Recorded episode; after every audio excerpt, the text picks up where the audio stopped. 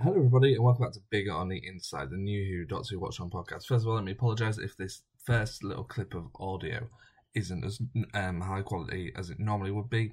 It'll be all back to normal in about 20 seconds. I'm just here to introduce you to Joe-lee Coupe, who I did an interview with. He is a freelance videographer and has worked um, quite a lot with Big Finish, and very recently with Christopher Eccleston ahead of his Ninth Doctor audio adventures. So stick around for us to talk about that, and I'll catch you at the end. I'll see you in a bit.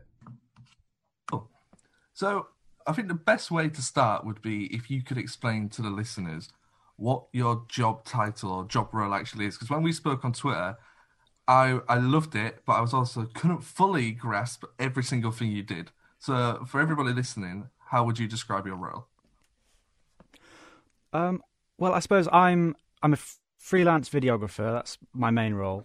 Um, so basically, I work with Big Finish Productions. Um, we've worked together a few times over the last, I suppose it's a year and a half now. Mm. And whenever they have produced um, a promo video or interviews, which is live action, I have been responsible for that. Yeah, so cool. How does that come around then? Were you spotted by Big Finish, or did they have a, a role available that you applied for? Um, it wasn't a s- application as such. I sort of got in touch with the marketing team um, not long. Well, I, I came along at the right time. They they were looking for someone like me, and I happened to be talking with them uh, around the same time. And then um, a project came up not long after that, which was the ATA Girl 2 promo video. Mm. Um, so that was my first one to film. Uh, I went along to the studio, and they obviously liked what I could produce. Yeah. And I, well, I was invited back to do a second one before the first one was released because ATA Girl Two was my second video out. I think there was another one before that, which was the Sylvester and Sophie Q and A, Yeah, Seventh Doctor and Ace.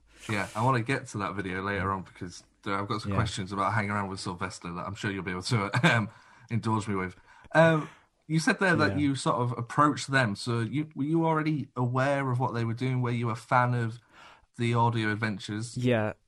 Um, I've been a Doctor Who fan for, oh, I don't know, so many years now.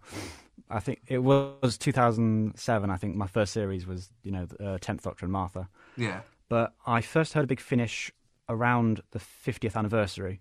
Mm. It was the, the light at the end. The the promo for that was quite prominent, relatively, like on, on Twitter and things. So I came across that, and that was one of my first purchases. Yeah. Um, and then, so, and then I slowly built up my collection over the years. And then it, it got to the point where I thought, I think I, I'm, I'm, I'm good enough to Yeah. put my name out there to them, and it turned out to have paid off. Nice one, yeah. I, I, obviously, we've been talking on Twitter, and I did go back and I watched um, your interviews and stuff. And there's how does how what is the process behind one of those? Because are you just in charge of the setup, or are you asking the questions as well? Uh, well, it, it does depend on individual projects. So if it's if it's one where there's just one person talking slightly off camera, Yeah, I will usually be allowed to initially lead the interview. So I'll, I'll come up with my own questions because I've that's the experience I did bring to the role. Um, so a good example of that would be uh, Rakhee Thakrar, the Bliss interview. That was kind of recent. So I initially asked the first lot of questions, but then usually the producer of the series will be there with me. And if there's anything they think I've missed or uh, anything interesting that they know about the series that I don't, yeah, then they will jump in with their own questions at the end. Yeah. I suppose it's quite hard then not to sort of not to say that you would fanboy, but to, to go ask all the questions you want to ask, and then there's a producer on the side going, "You haven't actually asked anything that we that we can use properly." Uh, um, Yeah, how I, I suppose that was Sorry, probably a worry on their part. Yeah, that was probably a worry on their part that when they first allowed this uh, fan into the studio, that I, I could have just gone crazy. And uh, but Yeah. I've managed to maintain my composure. Yeah. We've spoken to a few people from who've worked with Big Finish, and they always say that it's there's quite a lot of people working there, but it, it's very tight knit and it does feel very family orientated. And once you're in that sort of big finish circle, you're you know it's a very loyal sort of group of people. You're not gonna, you know what you know what I'm trying to say. You don't feel like you're gonna get swapped out very often, or Um, yeah, uh, that's that's probably ha- how it does feel. Like there is a lot of time in each recording to to sit in the green room Mm. and chat. Even when it's a big production, odds are not everyone is recording at the same time. So there's always two or three actors, yeah, uh, and the producer you, you will usually be around as well. So there's always just chatting going on throughout the day. So it, it really does feel like a nice family when you are there. yeah. Yeah. How much of these projects do you know about whilst you're interviewing people? Because I imagine sometimes they've just come out of a recording studio and it isn't properly edited. And you, you've just interviewed them whilst they're in whilst they're at the location. So how does that work for you? Yeah, so so sometimes I'll um well if it's a, an established series, the it's probably assumed that I know enough to go in without any prep, Yeah, like um oh, any Doctor Who ones really. I did a, the promo video for the Human Frontier, the Nick Briggs original idea, and that's obviously totally new. So for that one, I was given the script for the whole series, and I read through the whole thing. And normally, I don't like reading that much. that's why audio stories appeal to me. I, I, I struggle to sit down and read, but this, I, I literally couldn't put it down. So I just made notes for the characters. For when I'd met the actors, I'd be able to Mm. ask them questions about their characters and Nick himself. But usually, I don't know too much other than what came before that. yeah, For like a, a Doctor Who series, I would know what's happened until that point. So I come up with questions based on that, really. yeah. When is um, Nick Briggs' new um, sci-fi thing? When's that coming out? Because I keep seeing it circulating online. Is it already out now? Or The the first series uh, it came out last August, I think Yeah. it was, and there will be a second series later this year. I think it's Yeah. scheduled for, unless it got delayed for COVID. oh, I can't keep track anymore. Mm. I, th- I think it's coming out this year, the second series, but the first series is out and really good. Yeah. Um, you touched on it earlier. You mentioned your interview with Sophie and Sylvester. I've met Sylvester once or twice, and every time I've met him, he's just been exactly how you would expect with the spoons and the hat. He's a great guy. How is it then? But that was at like, you know, just little interviews and things like that. How is that in like a professional capacity when you're trying to conduct interviews and stuff? I imagine he's just amazing fun. Yes, he was quite a lot of energy. Um, and I also I was there for the recording of it was the Flying Dutchman in the monthly range.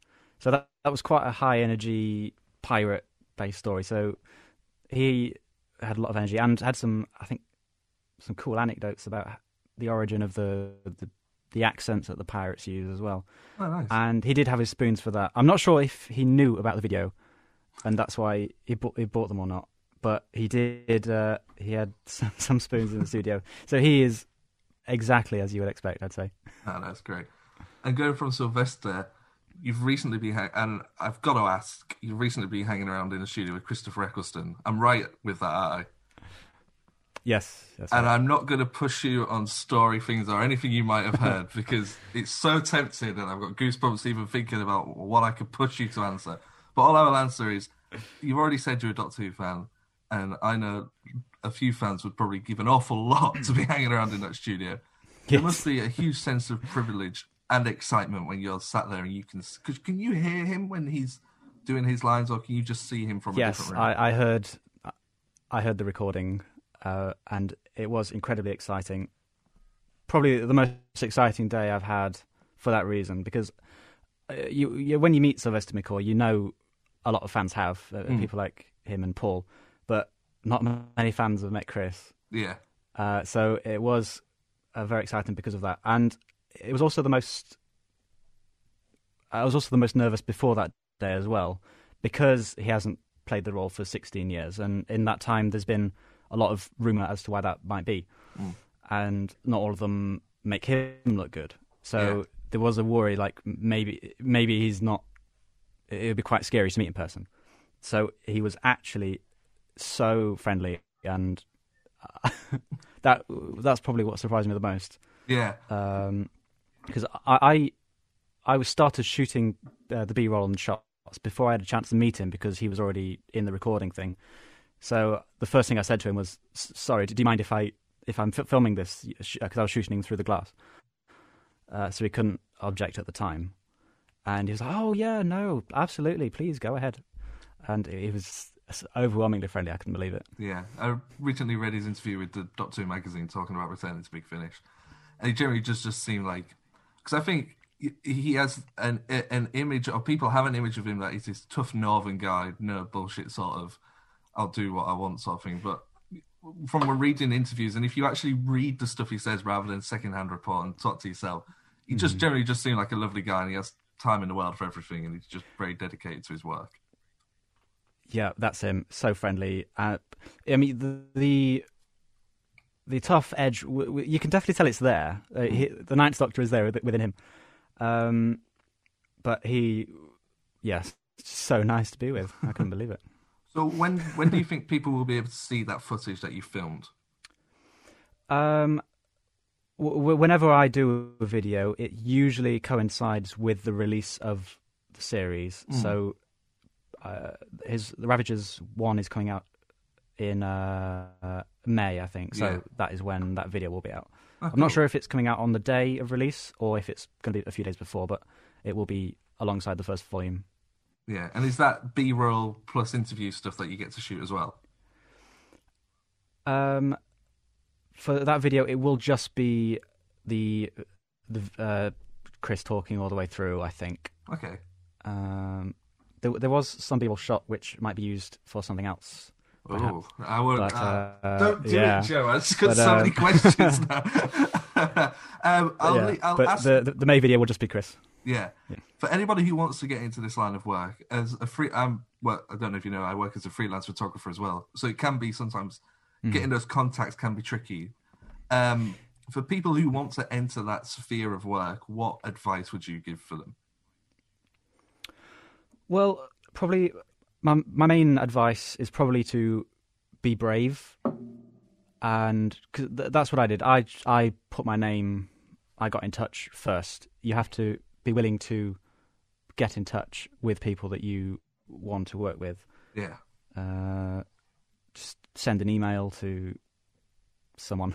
Yeah. and if it doesn't work out, you, you can't take that personally. It, it, they probably already have someone. You just have to move on to the next yeah. Don't let it put you down. Yeah, I always find that a lot of people maybe find, uh, sorry, are waiting to be fa- found. You know, they're sort of waiting for someone to approach them.